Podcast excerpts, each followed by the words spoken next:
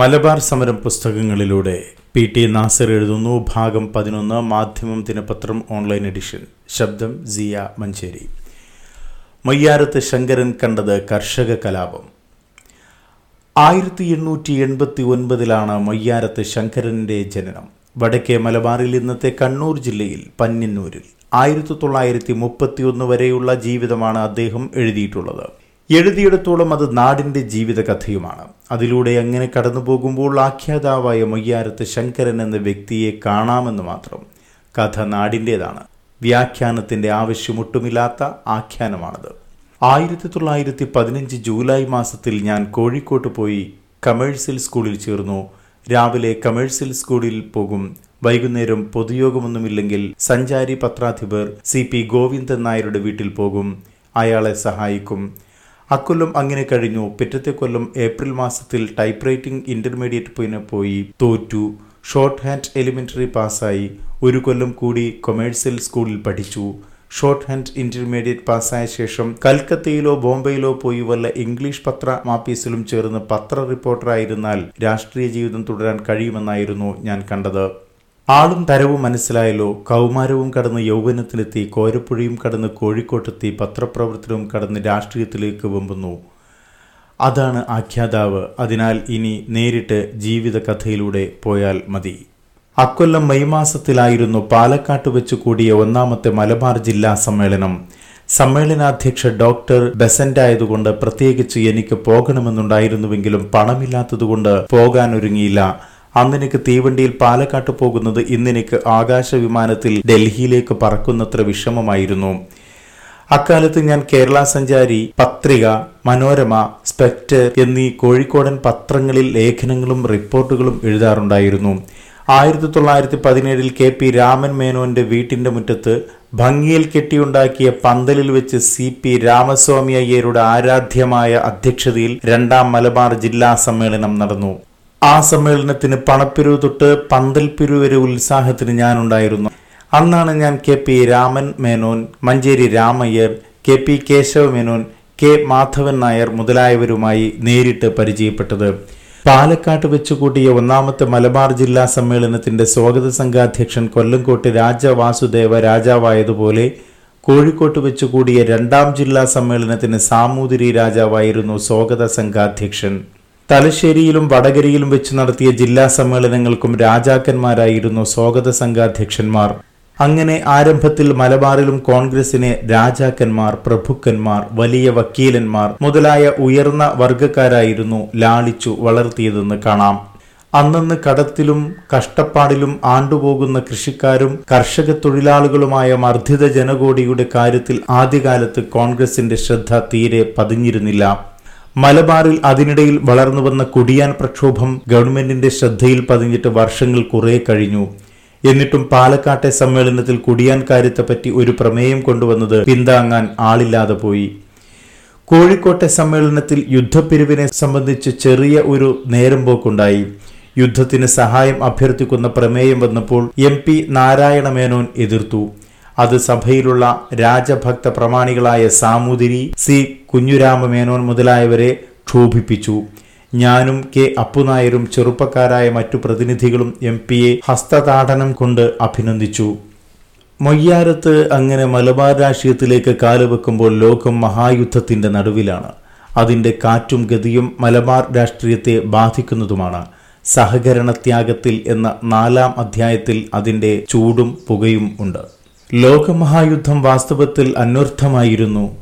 ലോകം അതുവരേക്കും അത്ര വലിയ മഹായുദ്ധം കണ്ടിട്ടില്ലെന്നതും ആ മഹായുദ്ധം വ്യാപിക്കുകയോ ബാധിക്കുകയോ ചെയ്യാത്ത രാജ്യം ലോകത്തിലെങ്ങും ഉണ്ടായിട്ടില്ലെന്നുള്ളതും പരമാർത്ഥമാണ്. ബ്രിട്ടീഷ് സാമ്രാജ്യത്വം മുഴുക്കെ അരയും തലയും വിറച്ചു. പണ്ട് വലിയ മഹായുദ്ധങ്ങൾ പലതും നടത്തി പഴക്കവും പ്രസിദ്ധിയും നേടിയിട്ടുള്ള വൃദ്ധ ജാമ്പവാന്മാർ കിച്ചനർ പ്രഭു സർവ്വ സൈന്യാധിപ സ്ഥാനത്തേക്ക് അഭിഷിക്തനായി. യുദ്ധം നേരിട്ട് നടത്തുന്നതിനായി കിച്ചനർ പ്രഭു ഫ്രാൻസിലേക്ക് കപ്പൽ കയറി. ആ കിച്ചനർ പ്രഭുവിനെ അയാൾ കയറിയ കപ്പലോടുകൂടി എംഡൻ എന്ന ചെറിയ ജർമ്മൻ ക്രൂയിസർ ഇംഗ്ലീഷ് ചാനലിൽ മുക്കി. ആംഗല സാമ്രാജ്യം ആകമാനം നടുങ്ങി. ഫ്രാൻസിലെ ബ്രിട്ടീഷ് സൈന്യത്തിന്റെ മനക്കരുത്തിനെ അത് വല്ലാതെ ക്ഷയിപ്പിച്ചു. ഫ്രാൻസിൽ നിന്ന് ജർമ്മൻ സൈന്യം ഡോവാറിന് നേരെ അടിച്ചുകയറി. ജർമ്മൻ സൈന്യം ഡോവാറിലെത്തിയാൽ ഒരു മണിക്കൂറിനുള്ളിൽ ജർമ്മൻ പീരങ്കിയുണ്ട വർഷം ലണ്ടൻ നഗരത്തെ ഇടിച്ചു പൊളിച്ച് തകർത്ത് തരിപ്പണമാക്കും. അത്യന്തം ആപൽക്കരമായ ഈ ഘട്ടത്തിലാണ് ഇന്ത്യൻ സൈന്യം ഫ്രാൻസിൽ ഇറങ്ങിയതും സംഖ്യയില്ലാത്ത ജീവാപായം സഹിച്ചുകൊണ്ട് ജർമ്മൻ സൈന്യത്തിന്റെ മുന്നോട്ടുള്ള ഗതിയെ തടഞ്ഞു നിർത്തിയതും. ഈ ആപൽഘട്ടത്തിൽ ഇന്ത്യ ആളെക്കൊണ്ടും അർത്ഥം കൊണ്ടും ഇംഗ്ലണ്ടിന് ഒരു നാളും മറക്കാൻ പാടില്ലാത്ത സഹായം ചെയ്യുകയുണ്ടായി. മഹാത്മാഗാന്ധി ഇന്ത്യൻ പട്ടാളത്തെ പ്രോത്സാഹിപ്പിക്കുന്നതിനായി മുറിവേറ്റവരെ ശുശ്രൂഷിക്കാൻ ഒരു ആംബുലൻസ് സൈന്യത്തിന്റെ തലവനായി പോർക്കളത്തിലേക്ക് പോകാനൊരുങ്ങി.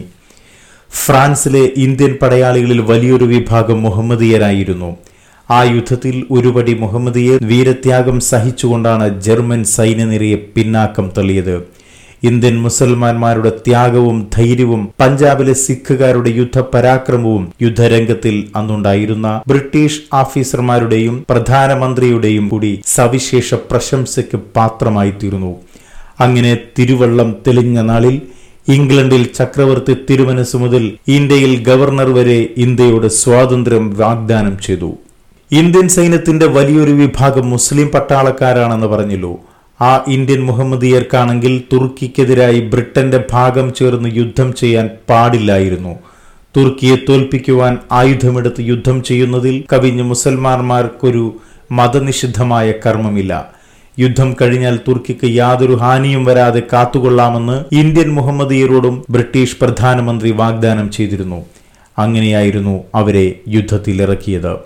അവിടുന്ന് 7 മാസം കഴിഞ്ഞ് യുദ്ധം കലാശിച്ച് കാര്യം വന്നപ്പോൾ ബ്രിട്ടൻ ഇന്ത്യക്ക് നൽകാമെന്ന് പറഞ്ഞ ഉത്തരവാദ ഭരണം അടുത്ത കാലത്തൊന്നും ലഭിക്കുന്ന വ്യവസ്ഥകളില്ലാത്ത മോൺട്ഫോർട്ട് ഭരണ പരിഷ്കാരം കൊണ്ടുവന്നു. പോരെങ്കിൽ റൗലത്ത് ആക്റ്റും. ബ്രിട്ടന്റെ നെഞ്ചിനു ചൂണ്ടി മുന്നോട്ട് ചാടുന്ന ജർമ്മൻ സൈന്യനിരയെ തള്ളിയോടിച്ച പഞ്ചാബുകാർക്ക് ജാലിയൻ വാലാബാഗ് കൂട്ടക്കൊല, ഗാന്ധിജിക്ക് അറസ്റ്റ്. ഇന്ത്യൻ മുസൽമാന്മാർക്കോ തുർക്കിയുടെ ഖിലാഫത്തിൽ അധികാരം എടുത്തുകളഞ്ഞു. തുർക്കി രാജ്യം പങ്കുവെച്ച് ഛിന്നഭിന്നമാക്കി. മെസൊപ്പൊട്ടേമിയ, സിറിയ, പലസ്തീൻ, അൽമേനിയ എന്നീ മുസ്ലിം രാജ്യങ്ങളെ അന്യമതസ്ഥരുടെ കീഴിലേക്ക് മാറ്റി. അങ്ങനെ ഇന്ത്യൻ മുഹമ്മദിയരുടെ മതാഭിമാനത്തെ തന്നെ വെല്ലുവിളിച്ചു. യുദ്ധത്തിന്റെ വിജയലാഭത്തിൽ മുറയ്ക്ക് പങ്കാളിയാകേണ്ടുന്ന ഇന്ത്യയുടെ ലോകോത്തര സഹായത്തെ മുഴുവൻ ചവിട്ടി തേച്ചു. പുതിയ ഭരണപരിഷ്കാരവും റൗലത്ത് ബില്ലും പഞ്ചാബ് ആക്രമവും മറ്റു ഇന്ത്യയുടെ നേരെ സാമ്രാജ്യത്തിന്റെ പുതിയ യുദ്ധപ്രഖ്യാപനമായിരുന്നു. 1919 ഡിസംബറിൽ അമൃതസരസിൽ കൂടിയ സമ്മേളനത്തെ കൊണ്ട് ആ വെല്ലുവിളി ഗാന്ധിജി സ്വീകരിച്ചു. ആ പോർവിളിക്കുത്തരമായി അക്രമരഹിതമായ സഹകരണത്യാഗമെന്ന പേരിൽ ഒരു പുതിയ സമരതന്ത്രം ആരംഭിക്കാൻ ഒരു പ്രമേയം മഹാത്മാഗാന്ധി ആ സമ്മേളനത്തിൽ അവതരിപ്പിച്ചു. ബ്രിട്ടീഷ് ഗവൺമെന്റിന്റെ വാഗ്ദത്ത ലംഘനങ്ങളും വിശ്വാസവഞ്ചനകളും അപമാനകരങ്ങളായ മർദ്ദന നടപടികളും സാമാന്യത്തിലധികം ഉള്ളിൽ തട്ടിയിരുന്ന നിരാശാഭരിതരായിത്തീരുന്ന ആളുകളെ ഗാന്ധിജിയുടെ സഹകരണത്യാഗമെന്ന സമരപരിപാടി ധൈര്യപ്പെടുത്തുകയും ആവേശം കൊള്ളിക്കുകയും ചെയ്തു. ആ ധൈര്യത്തെയും ആവേശത്തെയും മഞ്ചേരി സമ്മേളനം കൂടുതൽ ആളിക്കത്തിച്ചു. കേരളത്തിന്റെ രാഷ്ട്രീയ വളർച്ചയെ സുതരാം ത്വരിതപ്പെടുത്തിയ സംഭവമാണ് മഞ്ചേരി സമ്മേളനം ആയത്. ഹിന്ദു പത്രാധിപർ കസ്തൂരിരംഗ അയ്യങ്കാരുടെ അധ്യക്ഷതയിൽ 1920 മാർച്ചിൽ ബഹുവാശിയായി എത്രയും അഭിമാനകരമായി നടത്തപ്പെട്ടു. വാശിക്ക് പ്രധാനമായി 2 സംഗതികളായിരുന്നു. ഒന്ന്, സമ്മേളനത്തെ കൊണ്ട് സഹകരണത്യാഗ പ്രമേയത്തെ തള്ളിക്കുവാൻ ഡോക്ടർ ബെസന്റ് വന്ന് ഉത്സാഹിക്കുകയും അതിനായി അവരുടെ ശിഷ്യനായ മഞ്ചേരി രാമയ്യർ ലോറിയിൽ പ്രതിനിധികളെ കോഴിക്കോട് നിന്നും മറ്റും കൊണ്ടുവരികയും അതിനെതിരായി കെ മാധവൻ നായരുടെ സഹകരണത്യാഗ പ്രമേയം പാസാക്കുവാനായി ആയിരക്കണക്കിൽ മുഹമ്മദിയരോടുകൂടി അനവധി മുസ്ലിം നേതാക്കന്മാർ കാൽനടയായി ഏറനാട് വള്ളുവനാടിന്റെ നാനാഭാഗത്തു നിന്നുമായി വന്നടുക്കുകയും ചെയ്ത്. മറ്റൊരു വാശി, കുടിയാൻ പ്രമേയത്തെ അവതരിപ്പിക്കാൻ തന്നെ സമ്മേളനം അനുവദിക്കുകയോ ആയത് പാസാക്കുകയോ ചെയ്യരുതെന്നും ചെയ്യുകയാണെങ്കിൽ സഹകരണത്യാഗത്തെ തങ്ങൾ എതിർക്കുമെന്നും ജന്മിമാരുടെ ഉഗ്രമായ ഭീഷണി.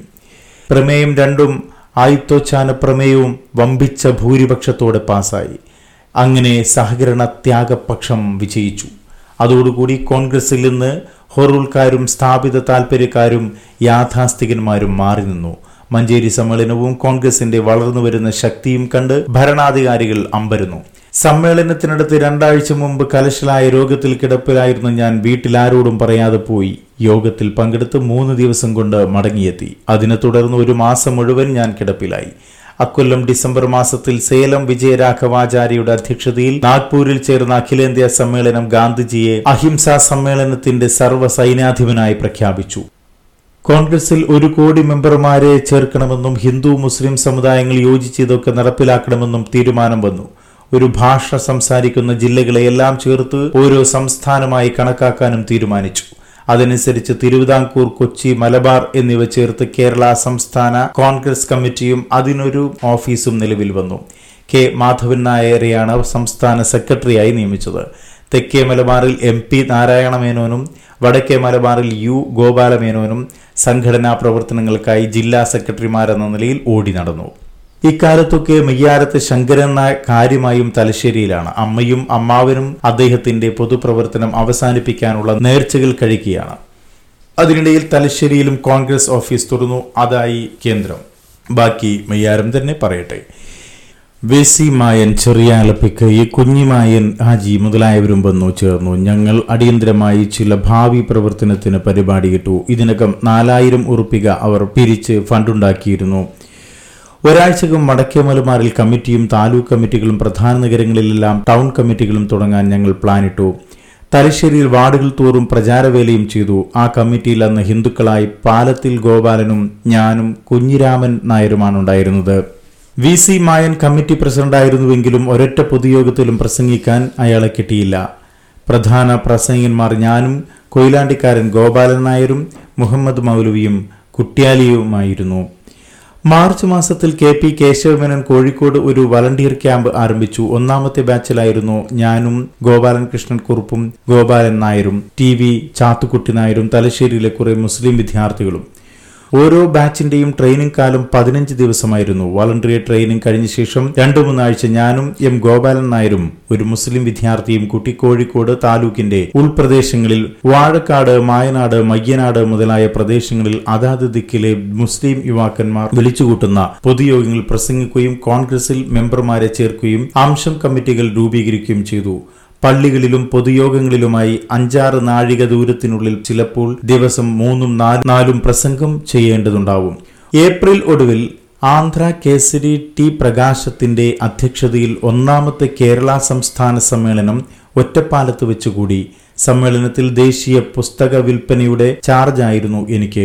KV കുഞ്ഞുണ്ണി മേനോനും ഞാനും കൂടി 400-ൽ പരം പ്രതികൾ മഹാത്മാഗാന്ധിയുടെ ജീവചരിത്രവും 1000 പ്രതികൾ മുഹമ്മദ് അലിയുടെ മദിരാശി പ്രസംഗത്തിന്റെ തർജിമയും 2 ദിവസം കൊണ്ട് വിറ്റഴിച്ചിരുന്നു.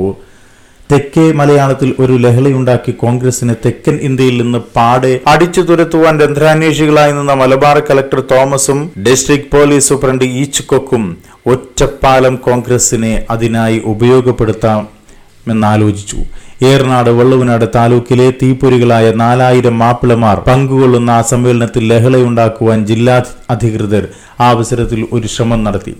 സമ്മേളന കാര്യദർശി P രാമുണ്ണി മേനോനെ ധാരാളം മുഹമ്മദീയരും ബഹുജനങ്ങളും നിറഞ്ഞ ഒറ്റപ്പാലം ബജാറിൽ വെച്ച് റിസർവ് പോലീസിനെ കൊണ്ട് തല്ലിച്ചു. വളണ്ടിയർ ക്യാപ്റ്റൻ അച്യുതമേനോനെ തല്ലി നിരത്തിലിട്ട് വലിച്ചു. സമ്മേളനത്തിൽ വിവരം കിട്ടിയിട്ടും യാതൊന്നും വെളിയിൽ നടക്കുന്ന ഭാവമാകട്ടെ, സമ്മേളന നടപടികൾ കൂടുതൽ ശാന്തമായി നടന്നു. എല്ലാ ചടങ്ങുകളും സ്തുത്യർഹമായ അച്ചടക്കത്തിൽ നടന്നു. തെക്കേ മലയാളത്തിൽ ലഹളയുണ്ടാക്കാൻ അധികാരിവർഗം ചെയ്ത ബീഭത്സവും നഗ്നവുമായ പ്രഥമ പരിശ്രമം അങ്ങനെ വിഫലമായി. താലൂക്കുകളിലെല്ലാം ഒറ്റപ്പാലം സമ്മേളനത്തിന് ശേഷം വ്യവസ്ഥാപിതമായ സംഘടനക്കും പ്രചാരവേലക്കും കേശവമേനോൻ ഏർപ്പാട് ചെയ്തു. K കേളപ്പൻ നായരെ KV ബാലകൃഷ്ണമേനോന്റെ കൂടെ പൊന്നാനിക്ക് വിട്ടു. കുറുവമ്പ്രാട്ടിൽ പ്രചാരപ്രവൃത്തി ഊർജിതപ്പെടുത്താൻ എന്നെയും ഗോപാലകൃഷ്ണക്കുറുപ്പിനെയും CH ഗോവിന്ദൻ നമ്പ്യാരെയും വടകരക്കയച്ചു. കോമ്പ്രനാട്ടിൽ ഡോക്ടർ കരുണാകര മേനോനായിരുന്നു താലൂക്ക് സെക്രട്ടറി. മൊയ്തു മൗലവിയെ കൂടി ഞങ്ങൾ നാദാപുരം, കുറ്റ്യാടി, പയ്യോളി മുതലായ ദിക്കിൽ സഞ്ചരിച്ച് പ്രസംഗം നടത്തി. അധികവും പള്ളിയിൽ വെച്ച് തന്നെയായിരുന്നു അക്കാലം ഞങ്ങൾ പ്രസംഗിച്ചത്. അക്രമരാഹിത്യത്തിന്റെ ഭാഗം മൊയ്തു മൗലവിയും ഹിന്ദു മുസ്ലിം മൈത്രിയെപ്പറ്റി എല്ലാ പ്രസംഗികരും ഊന്നി പറഞ്ഞിരുന്നു. ഒരിക്കൽ സഭയ്ക്ക് പോകുമ്പോൾ വഴിക്ക് വെച്ച് ഞങ്ങളോട് ലോക്യം ഭാവിച്ച തീയ യുവാക്കളിൽ പലരുടെയും പ്രകൃതത്തിന് പിറ്റേ ദിവസം ഞങ്ങൾ മടങ്ങി വരുമ്പോൾ പ്രത്യക്ഷമായൊരു മാറ്റം കണ്ടു. ചിലർ ഞങ്ങളെ കിലാപ്പത്ത് കിലാപ്പത്ത് എന്ന് വിളിക്കുന്നു, ചിലർ കൂവുന്നു, ചിലർ പരിഹസിക്കുന്നു. തലേ ദിവസം വൈകുന്നേരം വടകര പാറമ്മൽ സ്കൂളിൽ വെച്ച് കൊറ്റത്ത് കൃഷ്ണൻ വക്കീലിന്റെ അധ്യക്ഷതയിൽ കൂടിയ തീയ സമുദായ യോഗത്തിൽ മൂർക്കോത്ത് കുമാരൻ കോൺഗ്രസിനെയും സഹകരണത്യാഗത്തിനെയും കഠിനമായി ആക്ഷേപിച്ച് പ്രസംഗിച്ചിരുന്നു. ആ ഒരു പ്രസംഗം വടകരയിലെ തീയരുടെ തല തിരിച്ചിരുന്നു. കോൺഗ്രസ് നമ്മളെ തൊട്ടാൽ കുളിക്കുന്ന ഉയർന്ന ജാതിക്കാരുടെ സംഘടനയാണ്. കോൺഗ്രസിന് ഭരണാധികാരം കിട്ടിയാൽ നമ്മുടെ നാടിനെ ഭരിക്കുന്നത് ഉയർന്ന ജാതിക്കാരായിരിക്കും. അപ്പോൾ തീയന് തലയിൽ മുണ്ടുകെട്ടാനോ ചെരുപ്പിട്ട് നടക്കാനോ പട്ടുകുട ചൂടാനോ എഴുത്ത് പഠിപ്പിക്കാനോ അനുവദിക്കില്ല. ബ്രിട്ടീഷ് ഭരണമാണ് നമ്മളെ നമ്മളാക്കിയിരിക്കുന്നത്. നമുക്ക് ഒറ്റ വ്യാപാരമാണുള്ളത്, അത് കള്ളുണ്ടാക്കി വിൽക്കുകയാണ്. അതിന് കോൺഗ്രസ് എതിരാണ്. കള്ള് ഷാപ്പ് നടത്തിയവർ പലരും പൈസ സമ്പാദിച്ചു കാണുന്നതിലുള്ള കണ്ണുകടിയാണിത്. ഇന്ത്യയിൽ അധികൃതരുടെ ഏകബന്ധുവായ ബ്രിട്ടീഷ് ഭരണത്തെ അവസാനിപ്പിക്കാൻ ശ്രമിക്കുന്ന കോൺഗ്രസിനെ നമുക്ക് നമ്മുടെ സമുദായത്തിന്റെ രക്ഷയ്ക്ക് വേണ്ടി എതിർക്കേണ്ടത് നമ്മുടെ ഓരോരുത്തരുടെയും കടമയാണ് എന്ന് മൂർക്കോത്ത് പ്രസംഗിച്ചതിനെ തീയ സമുദായ നേതാവായ കുറ്റ്യാത്ത് കൃഷ്ണൻ അക്ഷരം പ്രതി പിന്താങ്ങി സംസാരിച്ചപ്പോൾ വടകരയിലെയും പരിസരത്തെയും തീയരായ തീയർ മുഴുവൻ സഹകരണത്യാഗ വിരോധികളായി. അക്കാലം മലബാറിൽ സഹകരണത്യാഗത്തിനെതിരായി പ്രചാരപ്രവൃത്തി നടത്താൻ കലക്ടർ കുറെ പ്രസംഗകന്മാരെ രഹസ്യമായി നിയമിച്ചിരുന്നു. ഇത്തരത്തിൽ ആഗോളതലത്തിലെയും വടക്കേ മലബാറിലെയും എല്ലാം രാഷ്ട്രീയ പശ്ചാത്തലം വിശദമായി പറഞ്ഞ ശേഷമാണ് മയ്യാരത്ത് മലബാർ ലഹളയെപ്പറ്റി പ്രതിപാദിക്കുന്നത്. കെ മാധവൻ നായരും യു ഗോപാലമേനോനും പൊന്മാടത്ത് മൊയ്തീൻ കോയും ജയിൽ മോചിതരായി വരുന്നത് വിചാരിച്ചുകൊണ്ടാണത്. അത് ഓഗസ്റ്റ് 17 കോഴിക്കോട് തീവണ്ടി ആപ്പീസ് മുതൽ വലിയങ്ങാടി കടപ്പുറം വരെയും മിഠായി തെരുവ് വരെയും കോർട്ട് റോഡും ആകെ വലിയ കുലവാഴത്തൂണുകളും തോരണങ്ങളും പറക്കുന്ന ദേശീയ കൊടികളും നിരത്തടച്ചു പന്തൽ. നഗരം മുഴുവൻ വിചിത്രമായ അലങ്കാരങ്ങൾ, ആകാശം പൊട്ടുന്ന മാതിരി കീജൈ വിളികൾ. ഇതെല്ലാം കണ്ടും കേട്ടും ഫജൂരാഫീസിന്റെ മുകളിൽ ഇതിനൊക്കെ കാരണക്കാരായ മലബാർ കലക്ടർ തോമസും ഡിസ്ട്രിക്ട് സൂപ്രണ്ട് ഈച്ച്കൊക്കും കൈ കടിച്ച് വിഷണ്ണരായി നോക്കി നിൽക്കുന്നുണ്ടായിരുന്നു. രണ്ടുപേരുടെയും മുഖം വിളർത്തു. ജനക്കൂട്ടം മുഴുവൻ മുഹമ്മദീയരായിരുന്നുവെങ്കിലും വിഷമമില്ലായിരുന്നു. അവിടെ ഹിന്ദുക്കളോ മുസ്ലിങ്ങളോ ജാസ്തി എന്ന് പറയാൻ വയ്യ. അതായിരുന്നു ആ വെളുത്ത ചാണക്യന്മാരെ വിളർപ്പിച്ച മുഖ്യ സംഗതി. സ്വീകരണയോഗം കടപ്പുറത്ത് നടക്കുമ്പോൾ ഹജൂർ ആപ്പീസിൽ രണ്ടു ധ്വരന്മാർ തെക്കേ മലയാളത്തിലെ ചില പ്രമാണികളായ പ്രഭുക്കന്മാരെയും പെൻഷൻ ഉദ്യോഗസ്ഥരെയും വിളിച്ചുവരുത്തി എത്രയും ഗോപ്യമായ ഒരു ഗൂഢാലോചന നടത്തുകയായിരുന്നു. അതിൽ പെൻഷൻ ജഡ്ജി സാമൂതിരി രാജാവ്, നിലമ്പൂർ വലിയ രാജാവ്, Attakoya Thangal, deputy superintendent Amu Sahib, circle inspector Narayana Menon, circle inspector Edakkandi Govindan Kidavu ഇവരെല്ലാം പങ്കുകൊണ്ടു. തെക്കേ മലയാളത്തിൽ ഒരു ലഹളയുണ്ടായാൽ മലബാറിലെ കോൺഗ്രസ് ഖിലാഫത്ത് പ്രസ്ഥാനങ്ങളെ നശിപ്പിക്കാൻ കഴിയുമെന്ന് തോമസും ഈച്ച്കൊക്കും പ്ലാൻ കണ്ട പോലെ ദക്ഷിണ മലബാറിലെ മുസ്ലിം കൃഷിക്കാർക്കിടയിൽ വളർന്നുവരുന്ന കുടിയാൻ പ്രക്ഷോഭത്തെ ലഹള വഴി പൊളിക്കാമെന്ന് ആ ഗൂഢാലോചനയിൽ പങ്കുകൊണ്ട വലിയ ജന്മിമാരും കരുതി. ആ ക്ഷുദ്രമസ്തകങ്ങൾ അന്നു നടത്തിയ ഗൂഢാലോചനയുടെ ഫലമാണ് മലബാറിലെ മാപ്പിള ലഹള എന്ന പേരിൽ രാജ്യാന്തര പ്രസിദ്ധമായ 1921 കർഷക ലഹള. അത് മുഴുവൻ പ്ലാൻ ചെയ്തത് സാമ്രാജ്യത്വവും ജന്മിത്വവുമാണ്. നശിച്ചതോ 1000 സാധു മാപ്പിള കൃഷിക്കാരും. അന്നു രാത്രി തന്നെ സർക്കിൾ ഇൻസ്പെക്ടർ നാരായണമേനോനെ കണിശമായ നിർദ്ദേശങ്ങളോടുകൂടി ഏറനാട്ടിലേക്ക് അയച്ചു. അയാളും പരിവാരവും മലപ്പുറത്ത് എത്തിയ ശേഷമാണ് ഓഗസ്റ്റ് 18 നേരം പുലർന്നത്. പോലീസ് തമ്മാടിത്തങ്ങൾ പലതും മുറുകി. ബ്രാക്കറ്റിൽ പൂക്കോട്ടൂർ ഖിലാഫത്ത് സെക്രട്ടറി വടക്കേ വീട്ടിൽ മുഹമ്മദിനെ തോക്ക് കേസിൽ കുടുക്കിയത് അടക്കമുള്ള സംഭവങ്ങൾ വിവരിക്കുന്നുണ്ട്. ഇങ്ങനെ വളരെ സാഹസപ്പെട്ട് പോലീസുകാർ ഏറനാട് മാപ്പിളമാരെ ലഹളക്ക് കുത്തിയിളക്കി. മാപ്പിളമാരുടെ ക്ഷമയുടെ ആഴമുളർന്നു. മാപ്പിളമാർ പോലീസിനെ കലശലായി തല്ലിവിട്ടു. അതായിരുന്നു വെടിവെപ്പും ലഹളയും നടത്തുവാൻ രന്ധ്രാന്വേഷികളായി നടക്കുന്ന തോമസിനും ഈച്ച്കൊക്കിനും വേണ്ടത്. തുടർന്ന് 19 കലക്ടറും SP യും തിരൂരങ്ങാടിയിലെത്തിയതും കലാപത്തിന് തിരികൊളുത്തിയതും സൂചിപ്പിച്ച ശേഷം മയ്യാരം മാപ്പിള ലഹളകളുടെ സ്വഭാവവും കാരണവും വിശകലനം ചെയ്യുകയാണ്. എത്രയെത്ര ഒഴിപ്പിക്കൽ സമരങ്ങളും ലഹളകളും മുമ്പുണ്ടായിട്ടുണ്ട്. മേൽചാർത്തും മാറി ഒഴിപ്പിക്കലും കാരണമായി എത്ര നമ്പൂതിരി ജന്മിമാരുടെ തല ചെത്തി മാപ്പിളർമാർ പന്താടിയിട്ടുണ്ട്. അതെല്ലാം വെറും ലഹളയാണെന്നും കാരണം മാപ്പിളമാരുടെ മതഭ്രാന്താണെന്നും പറഞ്ഞ് പോലീസ് വന്ന് വെടിവെപ്പും നരനായാട്ടും നടത്തി. കയ്യിൽ കിട്ടിയ മാപ്പിളമാരെ പിടിച്ച് തൂക്കിലേറ്റുകയും ജയിലിലിട്ട് അലക്കുകയും. ഇതിന്റെ എല്ലാം അടിസ്ഥാന കാരണം ആരാനും ആരായിക പതിവുണ്ടോ? നമ്പൂതിരി ജന്മിമാരും മാപ്പിള കൃഷിക്കാരും തമ്മിൽ വസ്തു സംബന്ധമായുണ്ടായിരുന്ന കലഹങ്ങളാണിതെന്ന് ചില ഹൈക്കോടതി വിധികൾ കൂടി ഉണ്ടായിട്ടുണ്ട്. അമ്മാതിരി ഒരു കാർഷിക കുഴപ്പം അവിടെ 1916 ഉണ്ടായിരുന്നു. അന്ന് ഞാൻ കോഴിക്കോട്ടായിരുന്നു. അന്നത്തെ കലക്ടർ ഇന്നീസ് നേരിട്ട് ലേഹസ്ഥലത്ത് വന്ന് നമ്പൂതിരിയെയും കൊല ചെയ്ത മാപ്പിളമാരെ പോലീസിനെയും കൂട്ടി നായാടുകയായിരുന്നു. പലരെയും പിടിച്ച് ധാരാളം പണം പോലീസ് പിടുങ്ങി. പലരെയും തല്ലി എല്ലൊടിച്ചു. പെട്ടെന്നൊരു വെടി കലക്ടർ സാഹിബിന്റെ നെഞ്ചിന് നേരെ വന്നു. ഭാഗ്യവശാൽ കോട്ടിന്റെ പത്തളക്കുടുക്കിന് പറ്റിയതേയുള്ളൂ. കലക്ടർക്കും മറ്റാർക്കും യാതൊരു പരുക്കും പറ്റിയില്ല. ഒരു വീടുള്ള ചെറിയ തോട്ടം ഒഴിപ്പിച്ചതായിരുന്നു കാരണം. പോലീസ് സൈന്യം എത്തിയപ്പോൾ മാപ്പിളമാർ സംഘം കൂടിയത് വാസ്തവമാണ്. എന്നാൽ ഈ മാപ്പിള നായാട്ടിന് ബന്ധമെന്ന്, അതിനും മാപ്പിള ലഹള എന്ന് ആണ് പേര്. അതിന് 3 പേരെ തൂക്കി, 5 പേർക്ക് ജീവപര്യന്തവും കുറേ ആൾക്ക് 2 ഉം 4 ഉം കൊല്ലം ശിക്ഷയും കിട്ടി. ആ കേസിൽ ഒരു ജീവപര്യന്തം ശിക്ഷിക്കപ്പെട്ട ഒരു വൃദ്ധനായ മാപ്പിളയെ 1921 മദിരാശി ജയിലിൽ വെച്ച് എനിക്ക് പരിചയപ്പെടാൻ ഇടവന്നിട്ടുണ്ട്. അന്നൊക്കെ ജന്മിമാരുടെ ഭാഗം ചേർന്ന് കർഷക സമരങ്ങളെ അമർത്തിയതും ലഹളയാണെന്ന് കൽപ്പിച്ച് സാധുക്കളായ മാപ്പിളമാരെ മർദ്ദിച്ചത് ഒതുക്കിയതും ബ്രിട്ടീഷ് ഗവൺമെന്റിന്റെ പോലീസാണ്.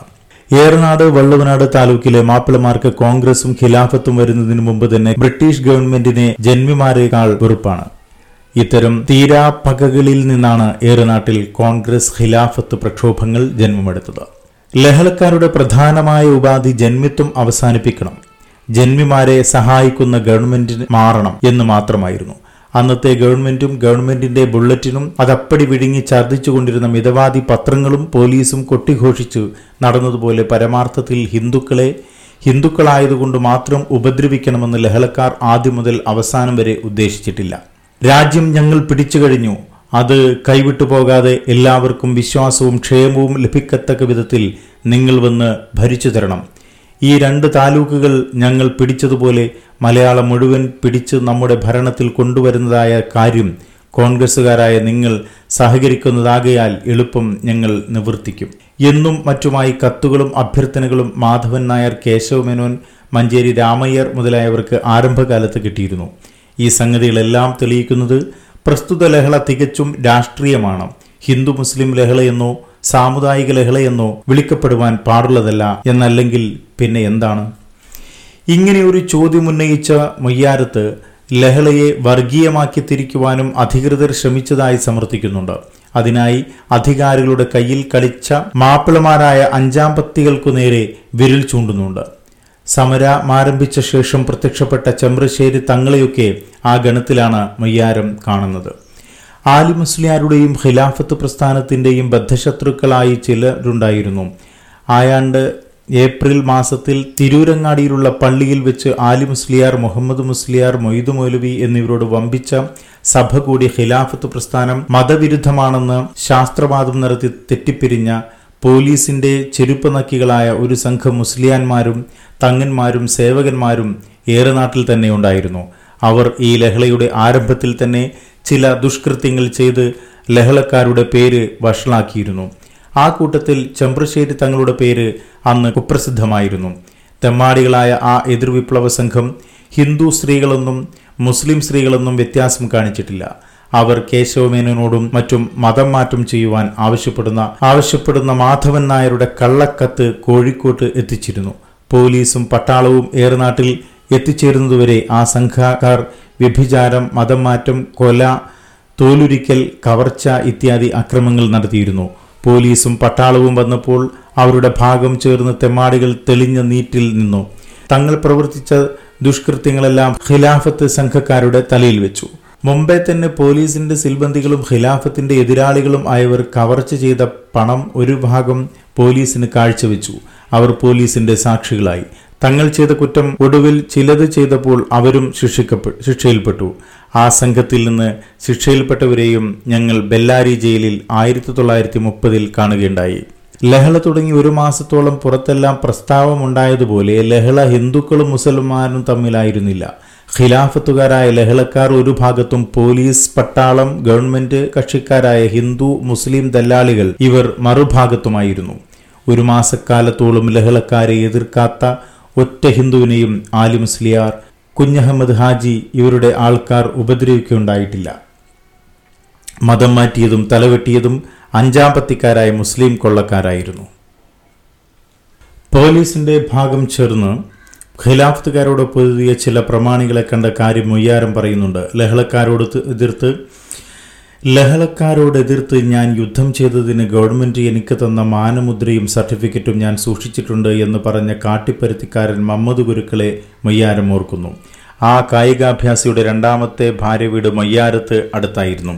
അങ്ങനെ അനുഭവങ്ങളും അനുഭവിച്ച സാക്ഷികളെയും നിരത്തി മൊയ്യാരത്തെ ശങ്കരൻ പറയുന്നു, 1921 താൻ കണ്ടത് കർഷക ലഹളയാണ് എന്ന്. 1931 വരെയുള്ള സംഭവങ്ങളാണ് മൊയ്യാരത്തെ ശങ്കരൻ ആത്മകഥയിൽ എഴുതിയത്. 1932 ശേഷം മലബാർ രാഷ്ട്രീയം ആകെ ഇടത്തോട്ട് ചായുന്നുണ്ട്. MP നാരായണ മേനോനെ ജയിലിൽ വിട്ടുവന്ന ശേഷം കോൺഗ്രസിലെ പോരാളികൾ കോൺഗ്രസ് സോഷ്യലിസ്റ്റ് പക്ഷത്തേക്ക് മാറുന്നു. അതിൻ്റെയൊക്കെ ചാലകശക്തിയായി മൊയ്യാരത്തെ ശങ്കരനുമുണ്ട്. അങ്ങനെയാണ് അദ്ദേഹം കമ്മ്യൂണിസ്റ്റ് പ്രസ്ഥാനത്തിൻ്റെ സംഘാടകനായി മാറുന്നു. പിന്നെയും പോരാട്ടവും ഒളിവും ജീവിതവും തന്നെ. ഈ ആത്മകഥ എഴുതിയ ശേഷം 17 വർഷം രാഷ്ട്രീയ പ്രവർത്തനം നടത്തി. അതിൻ്റെ അവസാനം കണ്ണൂർ ജയിലിലാണ് സംഭവിച്ചത്. കൊല്ലപ്പെടുകയായിരുന്നു. തല്ലിക്കൊന്നത് കോൺഗ്രസ് ഗുണ്ടകളാണ് എന്നും പോലീസുകാരാണ് എന്നും രണ്ടു കൂട്ടരും ചേർന്നാണ് എന്നുമൊക്കെ ഭാഷ്യമുണ്ട്. കമ്മ്യൂണിസ്റ്റുകാരനായി മാറിയ തെയ്യാരത്തിനെ ആ കോൺഗ്രസ്സുകാർക്ക് കണ്ടുകൂടായിരുന്നു. അവരിൽ ചിലർ തല്ലി അവശനാക്കി പോലീസുകാർക്ക് കൈമാറിയെന്നും അവരുടെ കൈകൊണ്ട് അന്ത്യം സംഭവിച്ചു എന്നുമാണ് ചരിത്രം. മറമാടിയത് ജയിൽ വളപ്പിൽ തന്നെ. 1948 മെയ് 12-നാണത്. മരിച്ച് 17 വർഷം കഴിഞ്ഞ ശേഷമാണ് ആത്മകഥ പ്രസിദ്ധീകരിച്ചത്. 1965 കോഴിക്കോട്ടെ PK ബ്രദേഴ്സാണ് എൻ്റെ ജീവിതകഥ ആദ്യമായി പ്രസിദ്ധീകരിച്ചത്.